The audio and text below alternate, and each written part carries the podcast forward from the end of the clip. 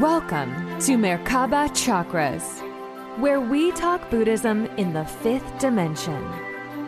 A Buddha is someone who's awake within the matrix and co creating with divinity as a soul having a human experience. Each enlightened episode is dedicated to help you level up the energy field of your Merkaba. You can manifest the parallel reality that fits the best version of you.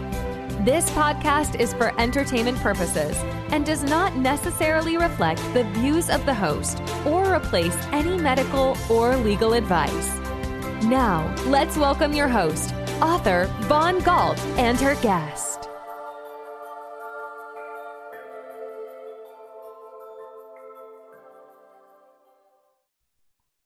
Welcome to another podcast episode of Merkaba Chakras. I'm your host, Vaughn Galt. Today, we discuss overcoming abuse of all kinds in our lives, such as emotional, physical, and sexual abuse, with life coach and author Manette Morgan. Now, I've always said in Buddhism, if you want to get into a fifth dimensional, multidimensional awareness in whatever reality you reside in at the moment, you must address the dense issues that hold down your personal frequency and learn from them so you don't recreate the same tough life lessons that bring down your frequency. So, with that, Manette, welcome to Merkaba Chakras. Thank you for having me, Vaughn. I appreciate it so much, and I'm so, so happy to be here. Yeah, I um I love your book, and I love the con- the topic that that you you discuss, and it's unfortunate um that you had gone through so much, but because you had gone through so much in your life when it comes to um, abuse in all these different ways, you know so much and you can speak from your own personal experience and how you overcome it. So it's not just like um, someone who studies it in school and tries to understand how to help somebody with that, but you actually come from that background. So you know firsthand what many other psychologists study. So, um, you know, before we dig into your book, Finding Your Voice, a path to recovery for survivors of abuse, can you tell us your story for how you even got into this work? Yeah, um, basically, like uh, like you said, I am a survivor of childhood emotional, sexual, and physical abuse. Unfortunately my dad was emotionally abusive and sometimes physically, not to the extreme, but he was physical at times. And then I was sexually abused by a relative, a cousin, from the time I was eight years old to almost 12 or almost 13 till 12. And that was probably the hardest part by far. Um, of course, you know, my household grew up with a lot of dysfunction. Um, and my dad was uh, basically an alcoholic. He grew up in his own dysfunctional, really horrific home. His mother was actually mentally unstable. His dad was an alcoholic. Um, then from there, as a teenager, I went on and started dating my high school sweetheart who was narcissistic, gaslighter, emotionally abusive. Married him at 19 had two children and was lucky enough to get out and leave at 24.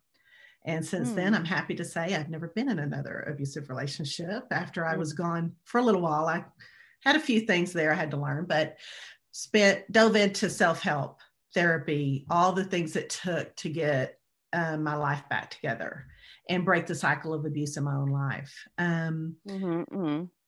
From there, I just uh, worked hard, had my own companies, did this stuff for years and raised children. And then one day I looked up and I was married to this amazing man who uh, took us on an adventure to live overseas in Singapore. And while I was there, I had family and friends and everyone say, You need to figure out how to help other people. Mm. You figured something out. You you have a gift. You can share. And so that's what started the journey of becoming a certified life coach. Mm-hmm. And then when I got back to the States, I started writing the book because I was teaching workshops and I just couldn't teach them everything. Yeah. so that's how it all evolved. And then I spent about five, seven years writing the book. So that's how we got here from point A to point B. Yeah. Yeah, well that that's quite a journey. And I um, you know, it's really easy to to look at someone like yourself from the healthy side after going through all this. But um, for many people in these types of relationships right now that were influenced by their childhood, like yours was, or are um, are currently in childhood abuse of some form, like you were, um, you know, it, there are different points in time, and so you can relate to all of them. Um, the thing that I found interesting is of your background, you your father had the same repeat cycles of um, abuse in various ways, and so he just picked it up. Maybe it was an unconscious way that he picked it up from his upbringing, and then just unconsciously or in a way was conditioned through his upbringing, and then carried on that pattern with you, and then with you, you stopped it. Yes, exactly. I'm I, that is probably my greatest accomplishment in my life to be honest with you. Yeah. My children are healthy and happy. They're in their 30s and they have amazing um, partners and they're just normal people what i would call normal i mean there's right. a lot of normal out there different kinds but yeah they didn't have to live what i lived that was my biggest fear when i started therapy is when the therapist told me the chances of them being victims of abuse were like 88% or something. And I was just horrified, to be honest. Right, right. That, that's a, that's a statistic.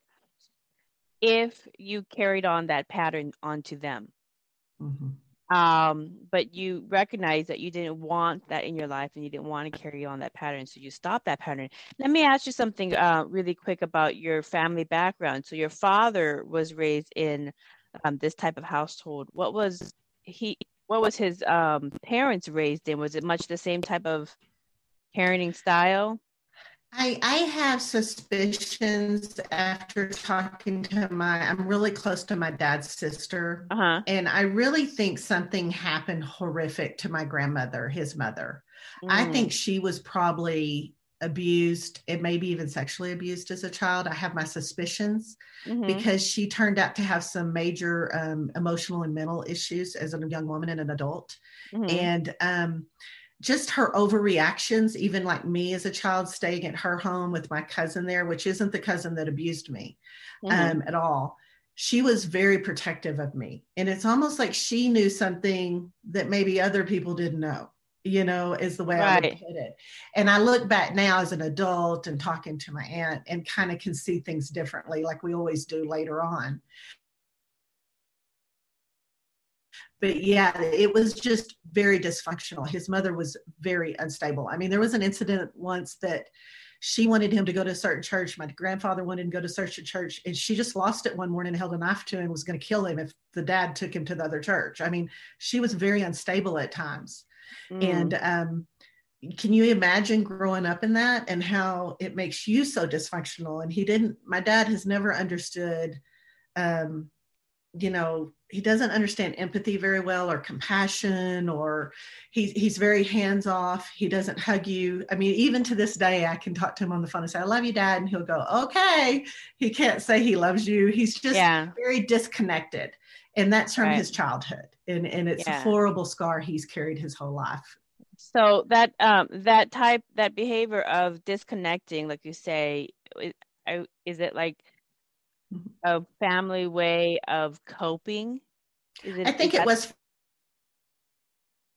for them because if you got close you got hurt. If you trust mm. they'll they'll hurt you.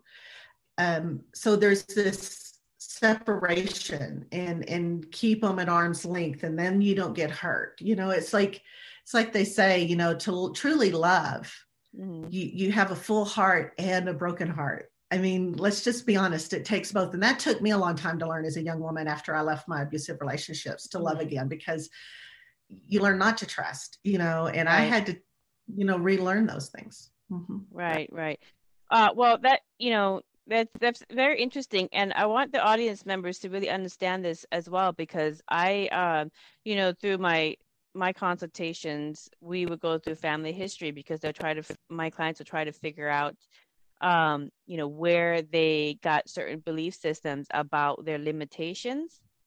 And oftentimes it pick it's it's picked up unconsciously by the way their parents raised them who their parents in one or both parents unconsciously picked up some kind of patterning style um, in how their parents raised them. And then it goes on. So it's almost like you got your the the person their parents the grandparents and the great grandparents it's almost four generations of continual repeating of bad behavior um, that's been unconsciously conditioned through your environment you grow up in. And then it and then nobody stopped to look at these patterns and go wait a minute. It's not working. It's not working. it's. It's unhealthy. we're continuing to carry on patterning from and you don't need you don't need to be a psychologist. You don't need to you know all these other things to recognize patterns okay? No. so you have you you you, suffer from you from child abuse. One one or both parents had abusive parents. Their grandparents were had an abusive style parenting. The great grandparents had that was their you know so it doesn't take a rocket scientist to notice the behavior patterns. But what it does take is um, a very courageous person to recognize i don't like this i don't know the answer but i'm going to find the answer so i can learn to live my life and i don't repeat these unconscious behavior patterns that are not serving me anymore onto the next generation. So, yeah, so, and that is extremely hard. Most people, like we just, you demonstrated with your um, brief recap of your family history, and I hear this with my clients as well when they come for consultations uh, for sixth senses or for their awakening ascension process, um, that some of the things that are holding them back are these unconscious conditioning or behavior patterns that they picked up um, from their ancestry. And that is one of the hardest things for most people to do. I mean, we're talking four generations of repeating bad habits. That's hard to recognize and oh, stop. Yeah. And so, if this generation yeah. right now, I always say, mm-hmm. can, uh, I, can can do that, that abodes for the upward climb for everybody oh, else, for the generations it, going down the line. It is. You know, th- uh, there's some kind of study, and I can't remember who did it, but it shows that a lot of times you will see behaviors in great great grandchildren of the great great grandparents, mm. and they mm. never even met. Yeah. And you will see similarities in their behaviors just because of what you're talking about. It's just passed on generation to generation. So you can pass on these really positive traits and behaviors, or you can pass on these really negative, harmful behaviors that hinder and and basically crush people sometimes in humans, you know. So yeah it can go either way so which way do you want to take it is the way i looked at it as a young woman it was like i don't have to be my dad I don't have to be my grandmother or yeah. um, I can be me and I can take the best of my parents and share that with my children. And and that was part of the reason I left their dad was to get them away from that too. You know, it's like I don't want them to have that influence in their life. I want them to have I, you know, my thing was I can stay here for them as people would try to tell you where I grew up mm-hmm. in the mm-hmm. South and suffer through this marriage and raise them or I can leave and maybe one day I'll show them what real love is, what mm-hmm. real respect is, yeah, what those kind of things are. So that's what I chose. Yeah, and I mean that's that's that's great because you know many people are unconsciously conditioned into destructive behaviors from their family lineage, and um, you know you're standing you're sitting right in front of this beautiful um, picture or mural behind you and in Buddhism, they have a word in Zen Buddhism called Enso, E N S O. And it it, mm-hmm. it it means the circle around a teacher. Okay. It's a nice clear circle around a teacher. That's the that's the vibrant aura field of a teacher. and in the image behind you um, is the image of a tree with roots. And what are we talking about? Cleaning the roots of bad um, yeah. bad growth and growing a brand new tree that's much healthier and more vibrant. Exactly. And, Trim those little branches that don't need to be there and you know let it flourish and soak up the sun and the water and and just you know flourish like you said yeah it can be so i'm i'm i'm all about it in I my book that. i use a tree metaphor because i think it's so important and it's the roots the trunk the branches and then the leaves you know or the blossoms of a tree that are what our life is and it's kind of how you grow through this process and recovery after abuse is the way i use it as a metaphor to take you through it so that it's mm-hmm. much easier and i try to simplify it. It doesn't have to be so hard in my opinion. No it doesn't. It, it doesn't. Be simple mm-hmm. and it really can and i just love that i mean there's there's really no accidents creation doesn't make any accidents yeah. we just don't see the greater bigger picture And I'll, I'll be honest with you, I don't. There are times where I'm like, "Woo, the universe!" I don't know where you're going with this one, but I'm gonna. I don't have. I'm just gonna bench myself with this one, but but then there are times like, oh, I see the greater that see where that fits in the in the greater yeah. hog of things. So, but there are no accidents, and you're standing, you're you're sitting right in front of a beautiful mirror that is that embodies exactly what we're talking about today.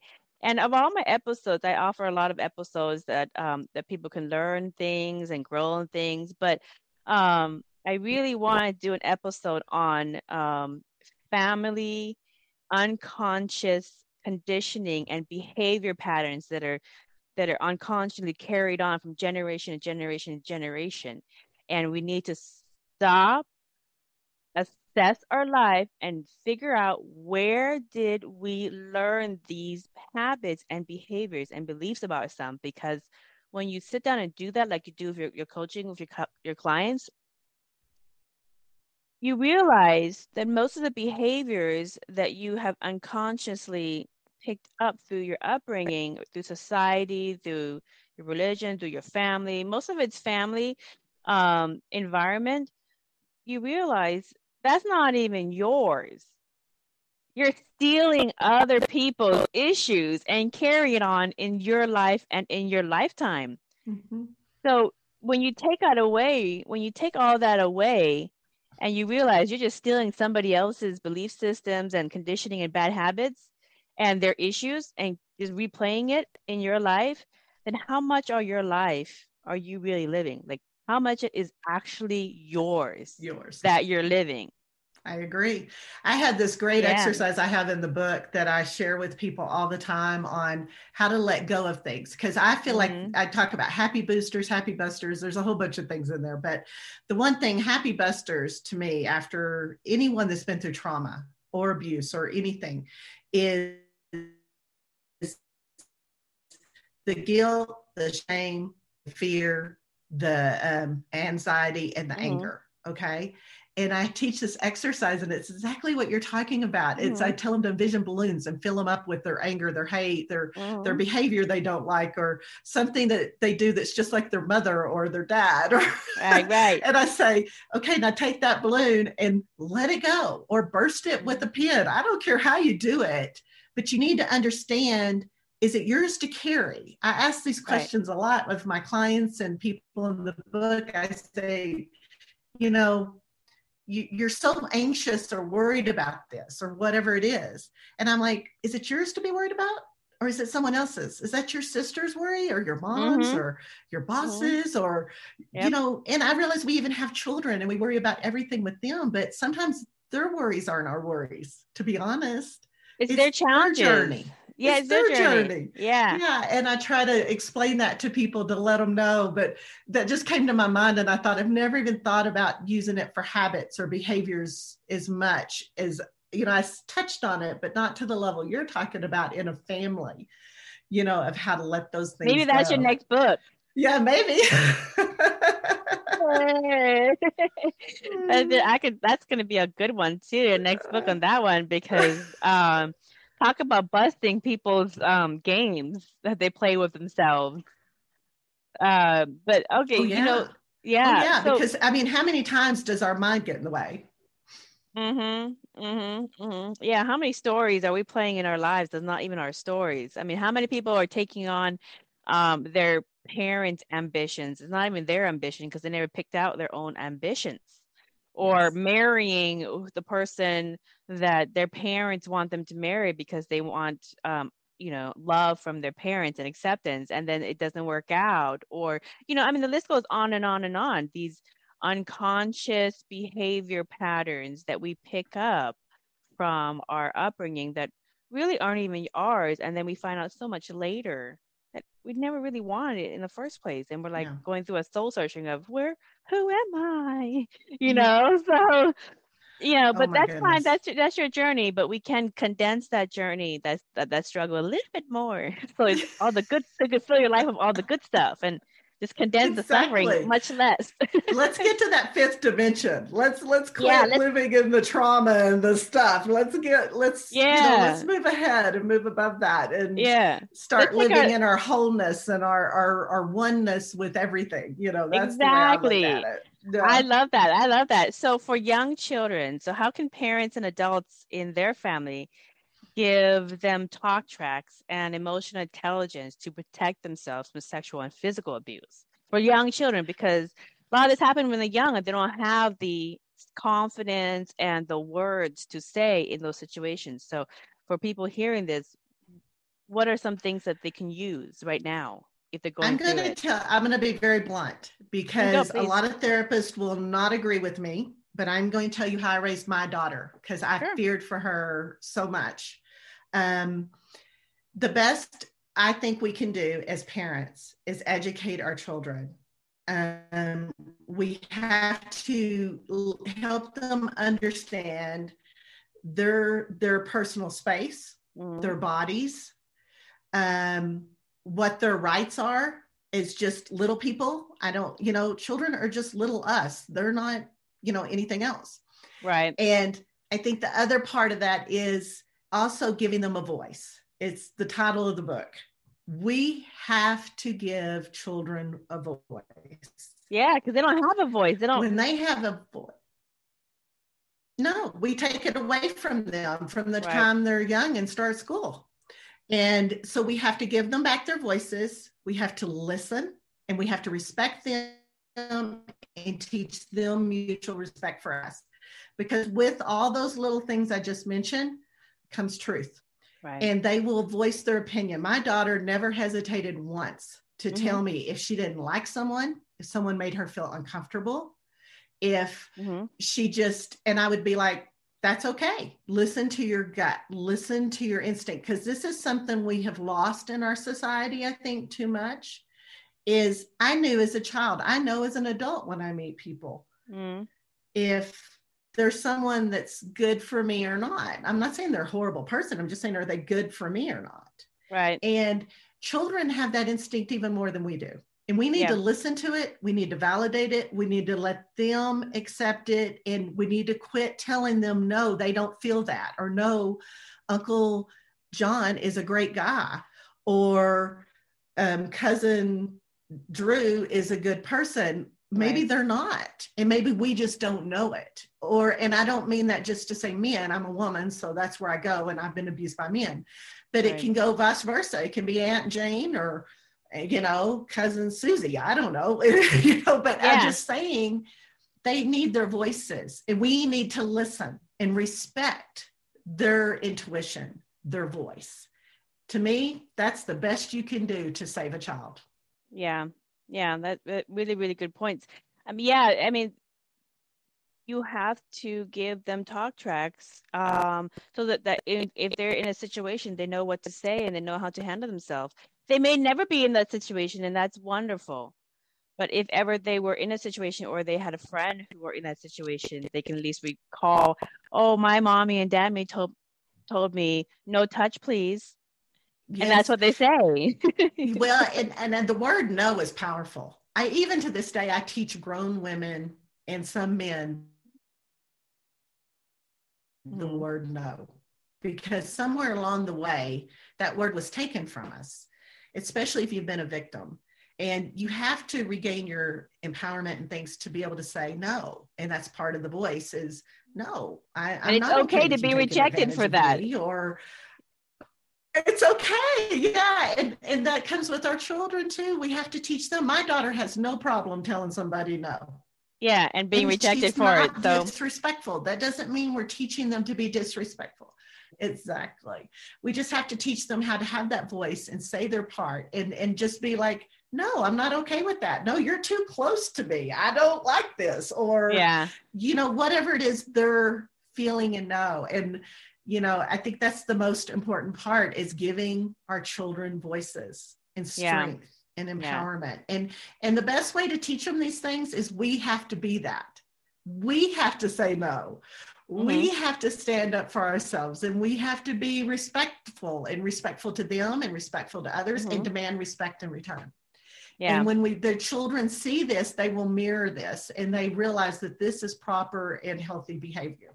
So right, right. That's how I look at it and how I That's really it. good. You know, actually, I want to show you something because I um I make these early on when my daughters started talking at like one. I made these flashcards to remind her. Put I put it on the time timeout wall. Um, and so she sits there when she's on timeout and she looks at these flashcards and she's been looking at it since she was one and they're very very simple and my son that's he uses the same timeout wall and he looks at them um, very, very simply. And um, they are talk tracks, but they're they're so familiar, and they they can look at the picture and see the talk tracks just to kind of educate them on it. And it's funny. Um, they actually say some of it back to me. So let me let me let me um, go and grab them really quick. Okay. Okay. So um, we're like in the same wavelength, you and I, Manette. so I have a right now I have a six year old and a two year old. And you know, sometimes I don't always remember everything. So I um, made these flashcards and anybody could do it. You just get images that you like, putting together, go into canva.com, make these little flashcards, print them out, laminate them, and stick them on the wall. Preferably the timeout wall. But this but this one, this one is is one Okay. Oh, uh huh. And this one is um, don't oh, touch me. Cute. Raise your voice if unsafe touch occurs. And it oh, just has like pictures. This. Yeah. And the, and this cartoon, so they can look, and so they sit there and they study it um, and everything else, so they know. And um, here's another one: is for child safety. Say no to bad touch. Learn good touch and don't touch me. Never be afraid to chat to shout and say don't touch me and it has a picture so they know what what to do the um you know don't touch me great. and then pictures of go tell an adult go tell an adult come here, come here. yes so, oh that's know, another thing that i was going to tell you because i've kind of started a children's book. I haven't published it or done the artwork yet, but I've written parts of it. And it's a story about a little girl that was abused, of course, and and it's her journey of trying to tell the truth and find her mm-hmm. voice, mm-hmm. and trying to tell people. And and I always this is another big one that I love to stress to children that I feel like are in dangerous situations that or any child, I guess, really. But mm-hmm. it's like, go tell someone. And if they don't listen, tell someone else. And if they don't listen, tell someone else until someone hears you. And that's very important, especially I think children in high risk situations, even more so. Right. Um, they need to know that no, you keep speaking until someone listens and acknowledges. Exactly. Um, here's a, here's another one. Um, and this actually, I um, I put the hands in the no no hands and the no no oh yeah boy and girl so good in the swimsuit spots so uh-huh. and it says uh no touch please yes I like so, that no like no touch that. no touch please so that's that's and then you know I I have other um flashcards because you know I, I'm Those lazy I'm lazy parenting so um say thank you it's a standard manners. I always go, I always go, use your manners. And so they're like, oh, I gotta use the flashcards. Okay. And, uh, you know, please don't forget to say please. Yeah. Uh-huh. Um, make good choices. make good choices. Oh my gosh. Uh, These are great though because you're teaching your children respect and I'm you're teaching sorry. them um, acceptance. Yes, and and just I don't know, just teaching them how to be really good human beings in interaction with other people, which I think is so valuable. And I think we yeah. can do more of that nowadays. It's personally. the basics. Mm-hmm. It's the foundation for for how you start. Uh, here's yeah. one for stranger danger. My daughter oh, says that good. should be that should be danger danger. danger danger. Um, and sometimes like when I'm in the mall or something and she runs off, whatever, just to start talking to her, I'm like. And she she can immediately, oh, I remember the flashcard. Oh, you know. back. yeah. So she she's got this, and my son is memorizing it as well. Um, here's help each other, and then just pictures of her and her cousins helping each other. Like um, this one I, I say mm-hmm. this all the time.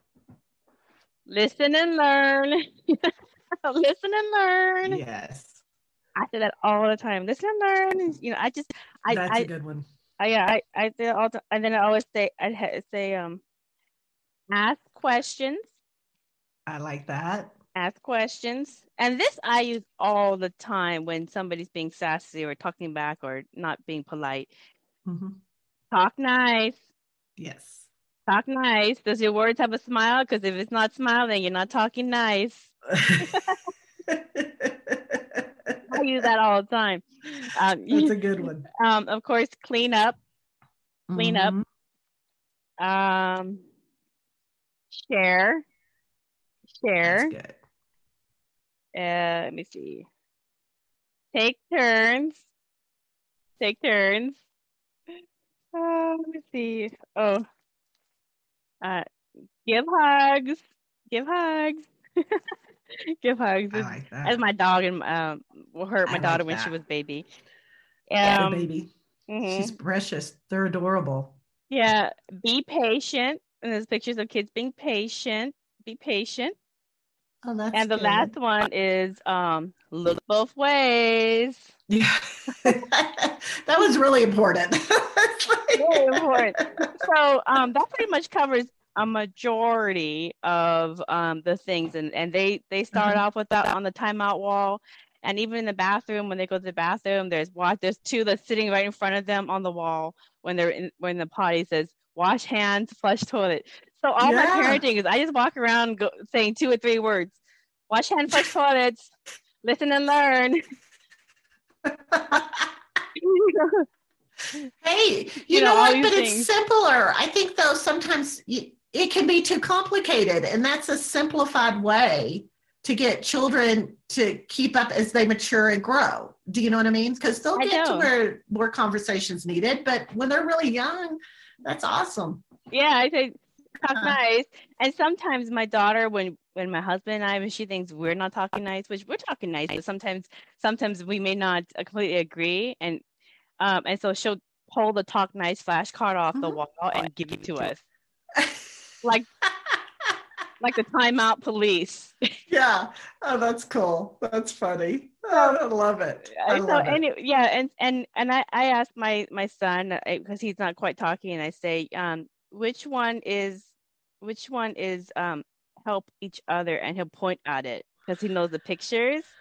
Right. And so they know which one is what, you know, which one is no touch, please. You know, they know what is yeah, what. Because he's how old? He's two. He's how old? Two. Okay. Yeah. Two. Yeah. So for you, for you young parents out there, I, you know, we're just giving you guys tools because yes. we know how busy it is to be a parent. We know how hard it is to be a parent these days, and we know there isn't very many resources, um, especially for parents and for young kids. And mm-hmm. um, you know, they don't quite understand all the complications of talking in mm-hmm. So mm-hmm. sometimes, um, you know, make little flashcards or just use two, three word simple things. But my daughter has, um, she hasn't much anymore. But when she was first talking, like we would go to the pool and I would just kind of like grab it really quick to just make sure that her swim diaper was um was not mm-hmm. full, and I would just grab and I would just look, not thinking, not thinking. But uh-huh. now she's talking, and she actually used the flashcard against me and she said, No touch, please. you know, that's awesome though. And and you know, I think another great one. I, I don't know about you, but I one thing I think that went a long way with me and my daughter, and me and my daughter today, who is 32, and I have a six month old grandbaby, um, 31, excuse me, not 32 yet. Um, and one of the things we had this amazing, respectful relationship, even mm-hmm. to this mm-hmm. day. We've been through a mm-hmm. lot. And the one thing I think I did from the time she was really small, and this is great for you parents out there listening, is get mm-hmm. on your child's level.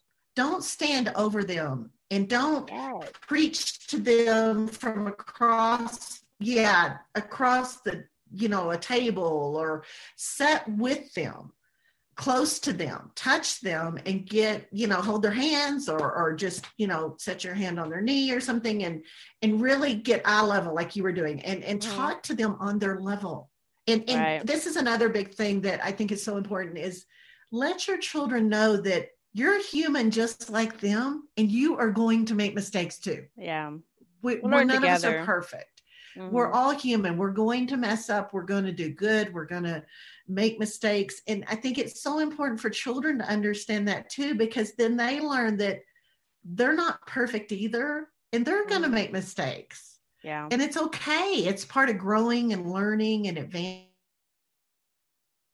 Exactly. And I, I do feel that that's really, really important with your ch- children. Get on their level, let them know you're human. Tell, admit when you've messed up, apologize for your mistakes, teach them how to apologize for their mistakes, it's it's a just a great thing. And that all comes right. with what i call it boils down to mutual respect.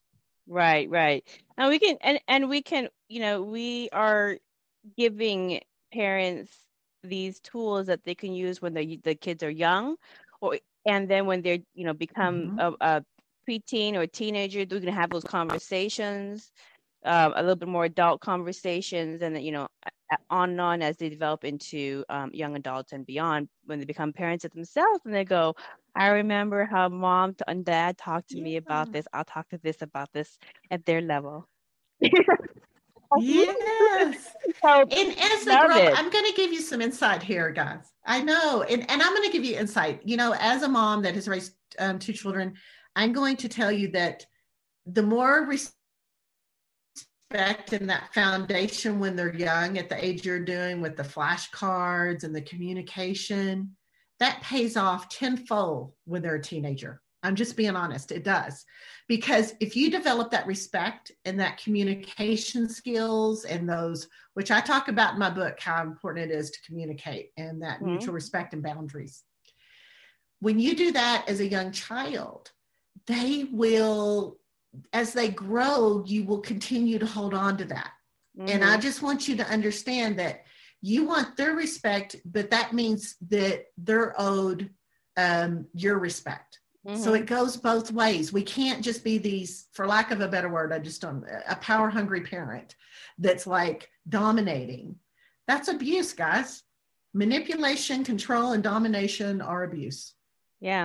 And so, what kind of people do they attract into life when that's what they learn is how to exist? Exactly. what do you think they're going to go out and do? Your daughters are going to go out and find abusive men, and your sons are going to go out and maybe abuse a daughter, or vice versa. I'm not going to try to label yeah. it one way or another. That goes back um, to our earlier um, discussion about unconscious conditioning. Exactly. Exactly. Mm-hmm. Well, let me ask mm-hmm. you this. You know, most sexual um, child abuse is done within a family network for the most part. How can someone get help if they begin to have curiosity for this type of deviant urgings that can cause lifetime of trauma for someone? Both sides. Well, I will be honest. I think a lot of that comes from, let's just be honest, the children that are having those thoughts and feelings have been abused mm. or witnessed abuse. Right. This is the truth of it uh, the average child out there, unless there's just something off, which is very unlikely, like 1% or less than 1%, um, will they have these kinds of things as much? Um, mm. I mean, I realize we get to adolescence and there's a whole other thing there, and that's yeah. something for maybe a child psychologist. Right. But when it comes to the most of these children that are going down that path, it's because they've witnessed it or it's happened to them. So they're okay? unconsciously doing it. Yes. And so what we have to do is that's where the mm. thing of hmm. having their voice to tell people what's happened to them so that you can get them the help they need and the guidance mm-hmm. so that they know how to deal with it. I, will share a personal story with everyone because yeah. this might really help people understand. Because if you have been abused, you are going to have those urges. Okay. It's going to happen to you if you've been through. And when I say that, I'm talking about sexual abuse. Okay. Or, you know, sexual molestation or something. Um, I have a brother that is 11 years younger than me. Mm-hmm. And um, I was very hands on sister helping my mom because we had a ranch and things like that.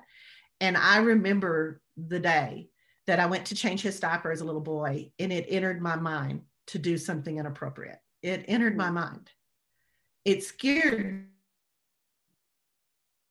me because of the person I am. And right. I jumped back, you know, I threw the diaper on, jumped back against the wall, let him crawl away, and just bawled for an hour because I was so disgusted with myself. Right. But I just want people to understand that those urges are real and they're natural if you've had things happen to you as a child.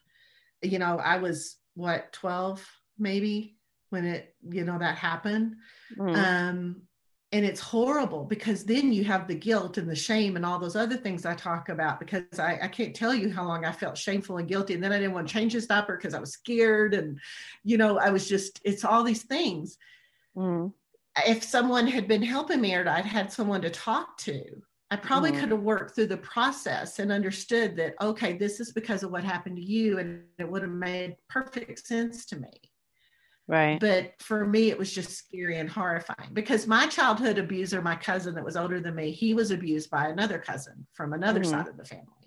Uh-huh. So it's it's like we talk about it's contagious. It's like these contagious viruses or diseases yeah. that penetrate families.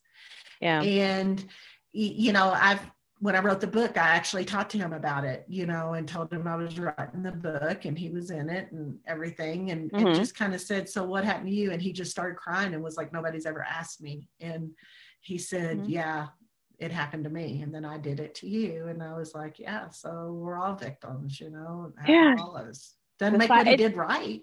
Yeah. It's just, it's just, it's the way it works. It's, it's a cycle. It. It's it's the it's the unconscious cycle of bad mm-hmm. behavior that yeah. people pick up, and um, you know, we can stop that. Everybody can stop that by having these coping skills, learning these these tools, so they can understand, recognize it, address it, and not carry it forward.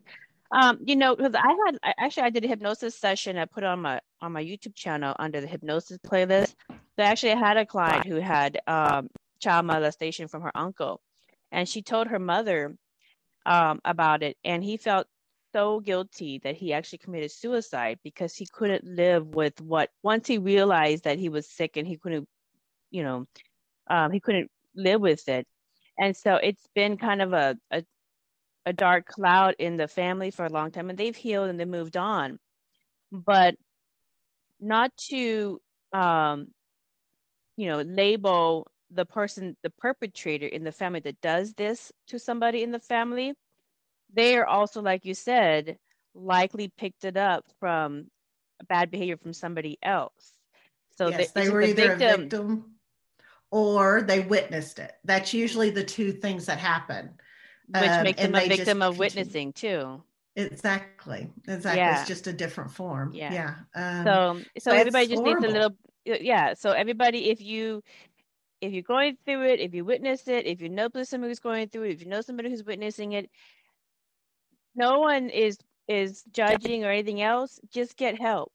Yeah. Just get help so you can stop it from getting further worse than it has to be. Learn the lesson early, recognize, identify, and then rectify so that you can yes. get on to the good stuff. We want to get to the good yeah. stuff in your yeah, life. Create the 5D exactly. and stop living in the 3D trauma. So learn from the 3D stuff.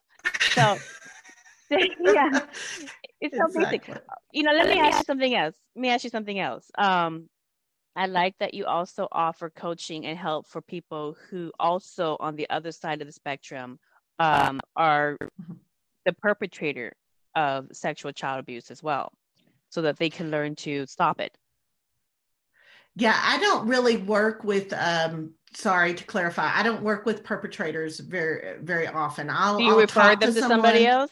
Do you yes, them? I refer to people that specialize in that mm-hmm. area.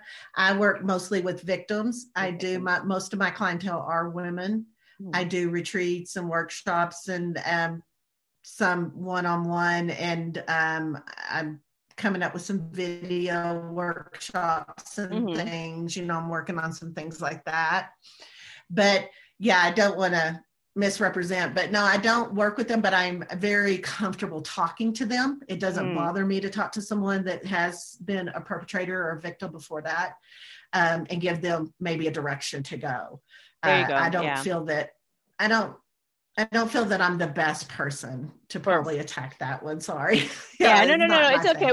We want to we want to make some clarification on it too. So, like in case you have some, if in case you have somebody who is the victim of this yes. um, abuse, and they also have, let's say, it's, it's, a family member that they love that did this to them, and they also yes. want to give guidance or give direction for them to get help you would refer them to um, appropriate person as well. Okay, that's that's good yes, I would refer them to the appropriate people. And I actually have worked with families a little bit.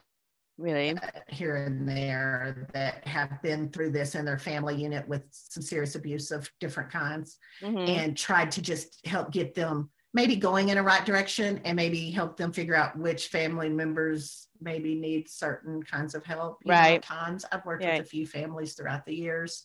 Um, yeah, but I usually end up trying to just help people get started and then help yeah. them move on it's a to process. the next thing. That's yeah. that's more where my role ends up a lot of times. Yeah, yeah. yeah.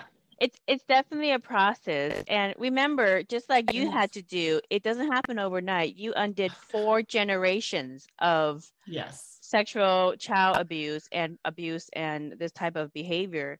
Four generations. It's really you don't undo that overnight, but you can get started in one night. So, yes. you know, yes, you can. um, okay, so there is a popular conspiracy about mm-hmm. child sex ring, which feeds deep state cabal. Okay, now the slogan, Save the Children, is actually a hijacked name from a legitimate charity. And I've spoken to some people who work for children's nonprofit groups who say that the sensationalizing of this conspiracy actually detracts from real nonprofits. They would rather people support actual nonprofits that are working with limited resources to address human trafficking and underage prostitution, especially in third world countries um, where it is rampant. So there is a legitimate nonprofit agencies and police who work to seek out the mafia and consumers that perpetuate this type of exploitation. So um, it does happen this type of exploitation.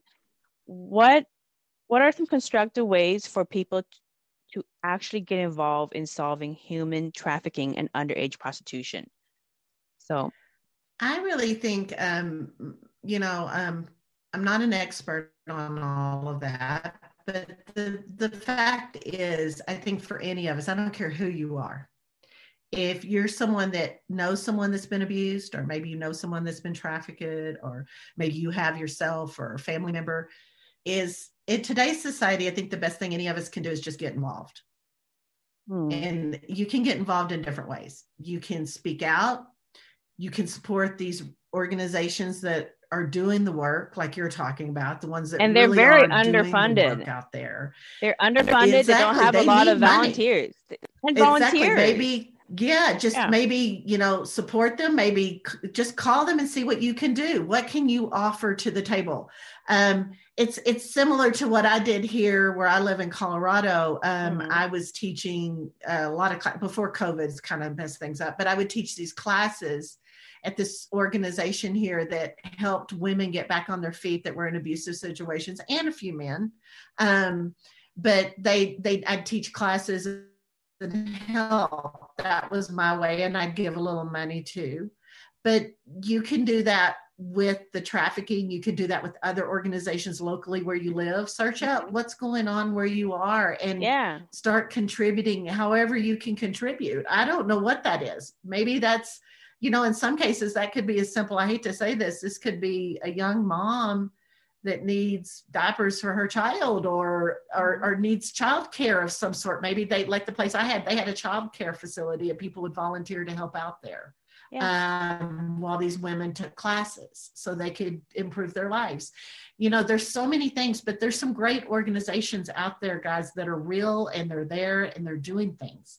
Yeah. I mean, we talked, I think, before the program, you know, maybe you're a retired police officer or something. Yep. Maybe you can contribute a little time or your knowledge to teach others how to do, do what you know or something. Yep. Um, there's just so many ways to help. It's just us all finding what that is and yeah. contributing however we can and it's um, not really hard to do i mean if if um if it is a topic uh, underage prostitution um human trafficking uh, and you know children human trafficking all of that if that is something that you're really really attracted to and you're so passionate about it it doesn't take very long to find organizations in your local area in which you can call and see how can you help yeah, just Google. Google is a wonderful or thing. Safari or whatever you use. Just yeah, you know, look for it. There's so many in so many cities everywhere.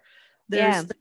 All over. Um, yeah. So just search out and see what you can do. And if some of it's too hard for you, I realize child trafficking and sex trafficking is hard. It, it's it's a hard reality out there mm-hmm. that's real yeah. And people don't even want to admit it's real. So, but it's a real yeah. thing happening, guys, all over. And and it's it's horrific.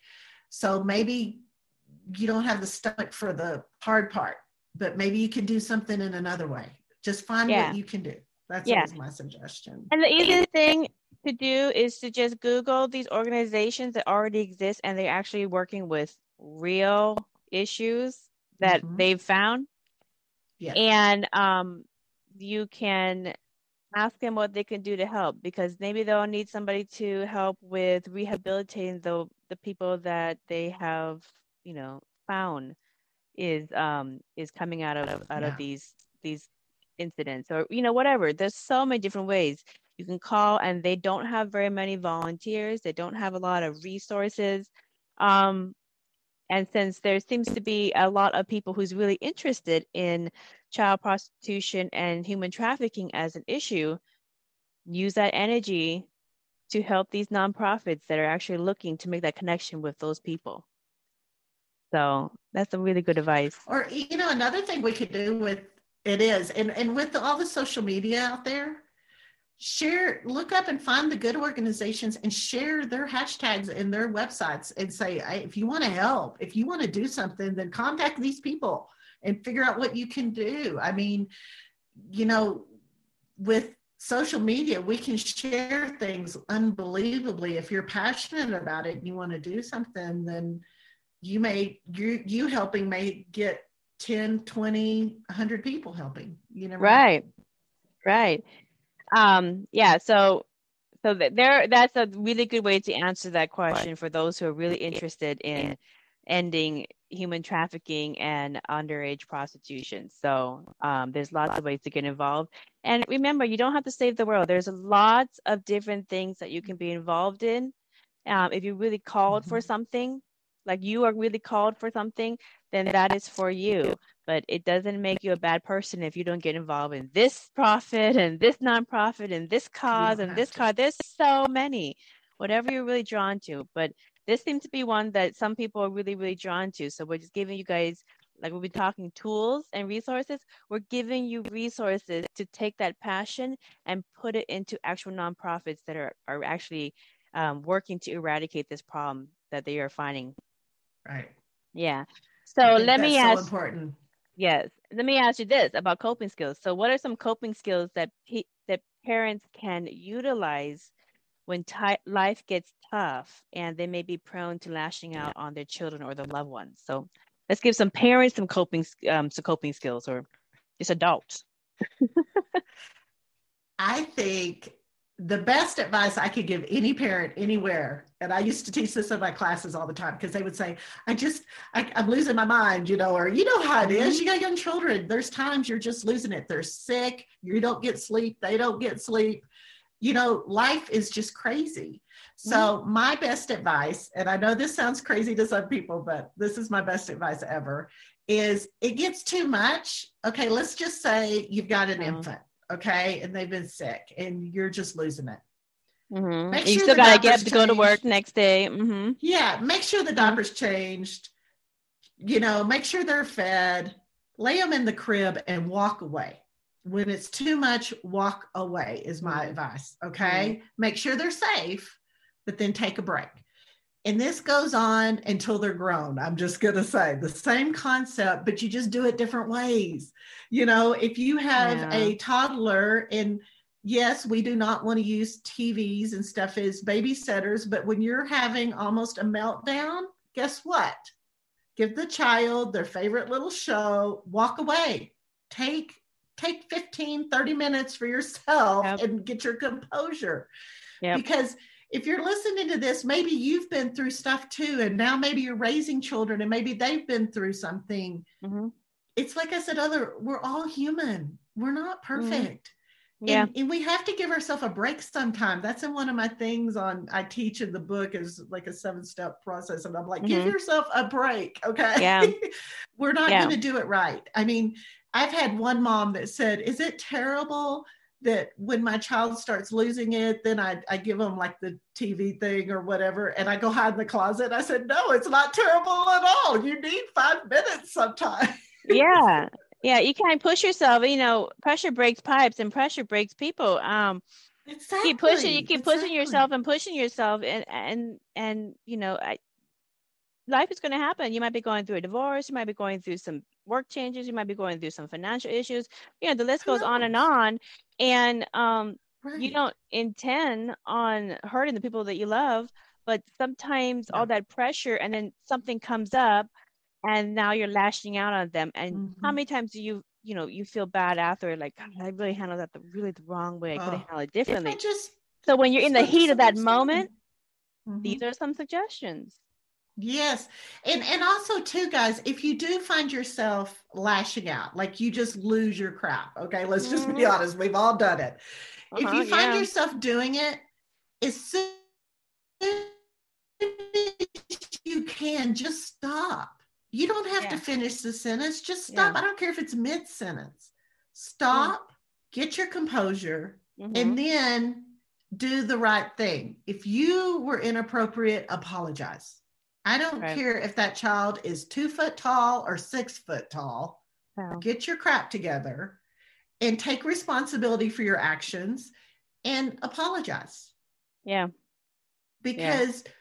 you need to understand that everything you do and how you react with your children and in your relationships teaches everyone around you how to act. And you it's teach the them how to behave. How Exactly. Yeah. So if you can stop yourself and then you can correct your behavior or handle it in an appropriate way, what have you taught them? Something amazing. That's good. Yeah. There's nothing wrong with that. Yeah. So that yeah. would be my advice. That's what I used to do. Even if I was getting upset, I just stop myself. And then I would just be like, give me five minutes. Then I would probably sit down, have a discussion, and apologize for my behavior and let them know that that was not the appropriate behavior.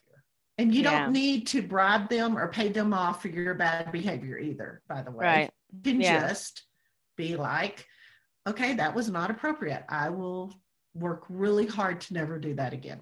And try not to do it again, for goodness sakes. Don't keep repeating it. yeah. Yeah. So. Yeah. That's true. That's true. That's true. Yeah, my daughter reminds me sometimes too. Use your manners. yeah, exactly. I mean, we all get in the heat of the moment and forget our manners. You know, we all have yeah. done it. We're we're not imperfect. You know, yeah, we are imperfect. I mean, you know, we're just we're not going to do it. We're we're going to mess Give up. break. Yeah, give yourself. I think, but at least you recognize it. Just take responsibility. Exactly. Yeah. But at least you recognize and the quicker it. You recognize it and change it. That's the key. Recognize it and change it, and there, you can exactly. Google ways to deal with the same see how Google has a really wonderful resource to give parents and people ways to cope with things like, oh, I'm struggling yeah. with this, ways to cope with that. And then they'll give you like a list of things and you kind of go through, oh, I'm gonna try this, I'm gonna try this, the next time I'm gonna try this. Exactly. You know? So, but I think the hardest thing too for me, I think, in all of us, if you're a parent that has survived abuse or something and you're trying to raise your children, it is hard. You you're yeah. constantly questioning you worry a lot you you feel guilty for everything that's happened to you and everything you've done is shameful. I mean you carry mm-hmm. all those burdens. Yeah. And i think the biggest thing is just just remember it's okay. Yeah yeah. you're you're not going to do it right all the time i mean i'm not a perfect parent either i never i did i messed up many times i tell my mm-hmm. daughter i'm like oh my gosh i just can't even believe i got that done but it's okay to mess up it's okay to mess up it's okay to make mistakes and, yeah. and that's what makes us grow and expand and evolve is growing and learning from our mistakes improving right. and changing and adapting and and learning that's what yeah. makes us go from the third dimension to the fifth is those that's same right. things i mean yes. it's no different than parenting it is we prepare ourselves up to the fifth dimension of of awareness I love exactly that. okay well let me ask let's ask a dating question so you know sure. why is you know why is the bad boy bad boy or the damsel in distress oh so attractive to many people who are dating you know, I think a lot of it has to do with their history. Uh, it? Um, it usually has to do with whatever they've experienced before that. So mm-hmm. if you're the damsel in distress, let's just say, usually that's because your mother played that role, your grandmother, your auntie, your maybe you've already played that role as a child to get attention mm-hmm. because you were mm-hmm. being manipulated or abused or something. That's that's what I think it goes on more than not. Mm-hmm. Bad boy, the same thing. It's just that you're doing this thing of where, oh, my dad played the bad boy. I'm going to play the bad boy. It worked. My uncle, my grandfather. Mm-hmm. Um, people people do things that work for them. That's why why people that sometimes after they've been abused play the victim role the rest of their life. It, they get something from it. They okay. get some kind of satisfaction or is that what, is that the way that they've learned? Is that the way they learn that that's how they get love? So they just constantly play that role or look for that role. Exactly. To them, that's their mm. quote version of love. It's not what I would consider love, but to them, it fits in that category. Same thing with the bad boy and the damsel. You know, she learns that if I do this, they'll take care of me or I'll get what I want. You know, it's the crying wolf a little. You know, the bad yeah, boy yeah. learns that, oh, if I'm tough, and I do this, then I'll intimidate them and I'll get what I want. It's just different behaviors, but uh-huh, that's uh-huh. the, but what a, happened? Yeah, but but you you counsel a lot of women that go through um, these types of abusive relationships. What happens when the bad boy turns into the abusive husband? It's still the bad boy. You wanted the bad boy, just kind well, of amplified to the, the abusive husband. Yeah, no, well, yeah, because that's when the woman has to understand her own self worth mm. and understand her own self respect. Because my theory is is that how you break the cycle of abuse is you create your own self love, your mm. Self respect, which right. creates self worth, self value. Then guess what? You won't accept that bad boy. You won't even give him the look because you see red flag and you know you're yeah. worth more than that you don't want that type of relationship. No, exactly. You've already learned the lesson. Mm-hmm. You learned you the lesson. Learn. You, you learned the lesson without even having to go through the lesson. Exactly. Short, what we talked about earlier, you shorted your suffering. Exactly. and that's what the key is. And I, that's what I've come to the solution of is it's all about self value, self respect, self empowerment. Mm-hmm. Because once you give someone that, I don't care who you are, you can give a child that, a woman, a man, yeah, a mother, a grandmother, a grandfather, I don't care who it is. They will not accept those bad behaviors. Yeah. Yeah. That's what happened to me. Once I understood and I started valuing myself and valuing my worth and realizing I'm worth more than being abused and walked on and treated like crap. Mhm. I didn't accept those behaviors anymore from anybody. Even to Yeah. this day, I do not accept those behaviors Right. from Even- anyone. Anyone. even though it it took almost four generations of carried on unconscious conditioning and you picked it up Mhm. you know that's that's how it trans- transpired now it, the interesting thing about the damsel in distress role uh, the Uh-huh. damsel oh, in distress is um for the damsel in distress that and the, the constant victimhood of the damsel is that eventually the you get married to the guy and then the guy or your spouse is like i need you to help yourself out. I need you to help me out. I need you to you know i need you to pitch in. I can't always be there to save you. And i, I need a, a partner in life. Mhm. okay?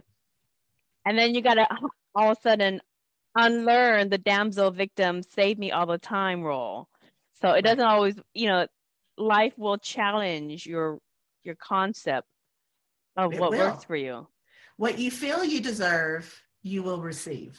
Hmm. So and, get what you are goes- huh you- Get what, what you, you are. are. is what yes exactly it's like what you eat that's what you are what you are is what you are you know what you feel you deserve is what you will receive you all those things you are, the same exactly and so for me what i would say is there's two things that have to happen in that relationship one the male part in this case has to step up and say no he's got to quit picking her up every time she falls and saving her He's Mhm. got to step Yeah. back and let her stand on her own two feet. Mhm. She has to take responsibility for her emotions and her actions. Mm. And once she takes responsibility, she'll start being stronger. But she has to step up and take responsibility, and not everyone will. So people need to understand in relationships that not everybody's going to play their role the way you want them to play it. yeah yeah not Mhm. everybody's on the same journey. We're Yeah. all on different journeys, and sometimes our journeys can come together and they can commingle and you can grow with each other. right Sometimes you can come together and one grows and one's left behind, like in the Mhm. race. Yeah. I mean, I mean, it depends on individual. I mean, both individuals have to be willing to work at it, and both individuals have to be able to face the reality of their situation. If you're not Right. willing to face the truth, you're not going to get anywhere. I talk about that a lot in the book. You got to you got to face the truth of your reality, whatever that is, wherever you are. yeah yeah Only then can you do something about it. Well, that you know, I mean, that's that's really how you heal these unconscious wounds and learn to Mhm. attract a healthy, loving relationship is by doing what you've been saying. Yeah, So, it is. and and dating is so eye-opening what you are attracted to and what you're not attracted to. And if you're getting something that you're consistently and you don't like it, you may have to take a step back and assess what is it that you keep liking and attracting? Is it something that comes from your family history that you unconsciously picked up? Like you've been Mhm. saying this whole time, um, oftentimes it is. If we yes. So hmm. What do you think we pick? We the men pick their mothers or grandmothers, the women Mm. pick their dads, their uncles, or their grandfathers. or if, or if they don't like it, they choose to pick We the opposite. pick what we're familiar. right. Yeah, in some cases, yes, we'll go extreme opposite Mm-hmm. in some cases. But a lot of times we go with what's familiar. We go with our norm. I always say, you know, that's what happens when women and men get in these abusive relationships. It's their norm. It's what they've Right. always known. So they have to break their norm and and and do something different. So yeah, you're right. Uh, You're you're right on it. It's it's it's you have to become self-aware of why are you attracted to that person. It's the same person in different clothing, different hairstyle. Yeah. It's the same person over and over. What is Yeah. it in that person you're so attracted to, and where does that lead back to your past and yeah. your Where past did you learn it? and what- Where did you learn it? Yeah. Yeah. yeah. Well, Where did you think that became okay? You know, Yeah, that- it's that's- maybe not okay. Yeah. well, that's the beginnings in Buddhism. They call that that's the beginnings of becoming a Buddha is to be self-aware of how you create your reality. Yes. You know, Yes. and we're all energy in these avatars in, in these roles that we play, but we can have the soldier in how we want to. So we have to be aware of why do you attract and create your world the way you do um, and it comes down to you know these these patterns of thought and feelings that we create um, and where does that come from and if it doesn't serve you learn something new. It go. that's right and do that as well. Okay so in Replace it. buddhism right and Mhm. so in buddhism we also have this concept of a dual nature to compassion called self-compassion which is compassion for others as well as compassion for yourself. However there isn't a formal word for self-compassion in english. Okay, i looked it up. So how can people learn self-compassion It's a good one.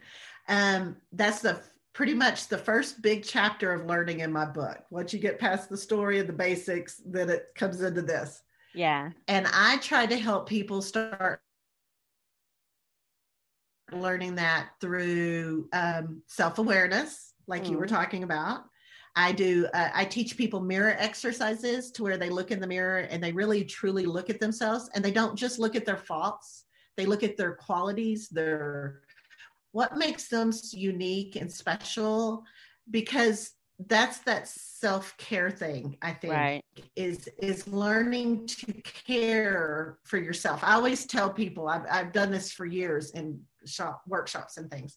Is I'm like, do you treat yourself as well as you treat your sister, your best friend, your Mm. mother? Mhm, Most women don't. mhm. They don't.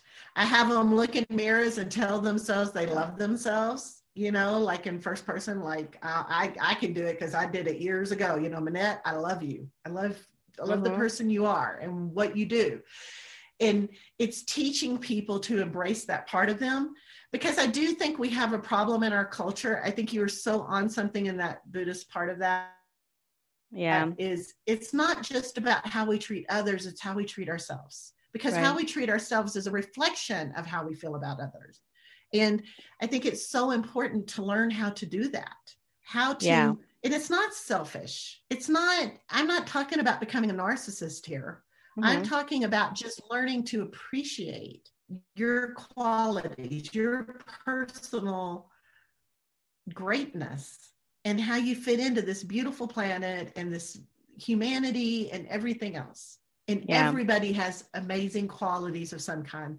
They just need to look inside and see what they are, or look outside and see what they are, whatever it is for them. And right I think that's the big thing right there. That's what I think you're talking about. And you can Yeah. tell me if I'm on it or No, not. No, you're- but- That's true. Self compassion is so critical in the, in the mm. West. We don't even have a word for self compassion in the English English language, and that's pretty telling right there. Um, you know, uh, Siddhartha Gautama, the first Buddha, he had this uh, wonderful saying that um, many monks and nuns will, will repeat, and it's it is this that you yourself deserve your love and compassion more than anybody else in the universe. I agree Yeah, a thousand percent. yeah. I, I I talk about that all the time. That yeah. and I call it self-love. In the book, Mhm. I say there's self-acceptance, self-love, and self-respect. And I, I think it fits into the self-love of Yeah. what you're speaking of. And it's about loving yourself. And when I say love yourself, I'm talking about from the inside out. Because most people that have been through trauma and abuse, they're missing that part. Right. There's usually a vacancy somewhere in their heart, their soul, whatever you want to call that part of them. And we have to learn to fill that back up with Mm. love, acceptance, and things like that. And and you have to learn how to go inside and and just appreciate the human being you are, the spirit you are being here and existing Yeah. in this life. And and I think that's it. And what is your journey and why are you doing it? And why, you know, I often think, why do so many people suffer and why do so many people go through trauma and things? There's always a lesson to be Yeah. learned. There's always something to grow and expand from. Yeah. So are you are you getting it while you're here? Are you expanding? Are you learning? Are you growing? you know to me that's just as much of a part of it as the healing it's it's it's the healing it's the recovery is those right. things so well said. Well that's a uh, that's a wonderful takeaway and message for people to you know take home with them. Um you know everybody Mannette actually offers classes res- retreats and workshops and all the information of what she's offering um, can be found on her website which is manette m-a-n-n E T T E Morgan, M O R G A N dot com. So Mannette Morgan dot com is where you can get all her offerings and her books and workshops and re- retreats.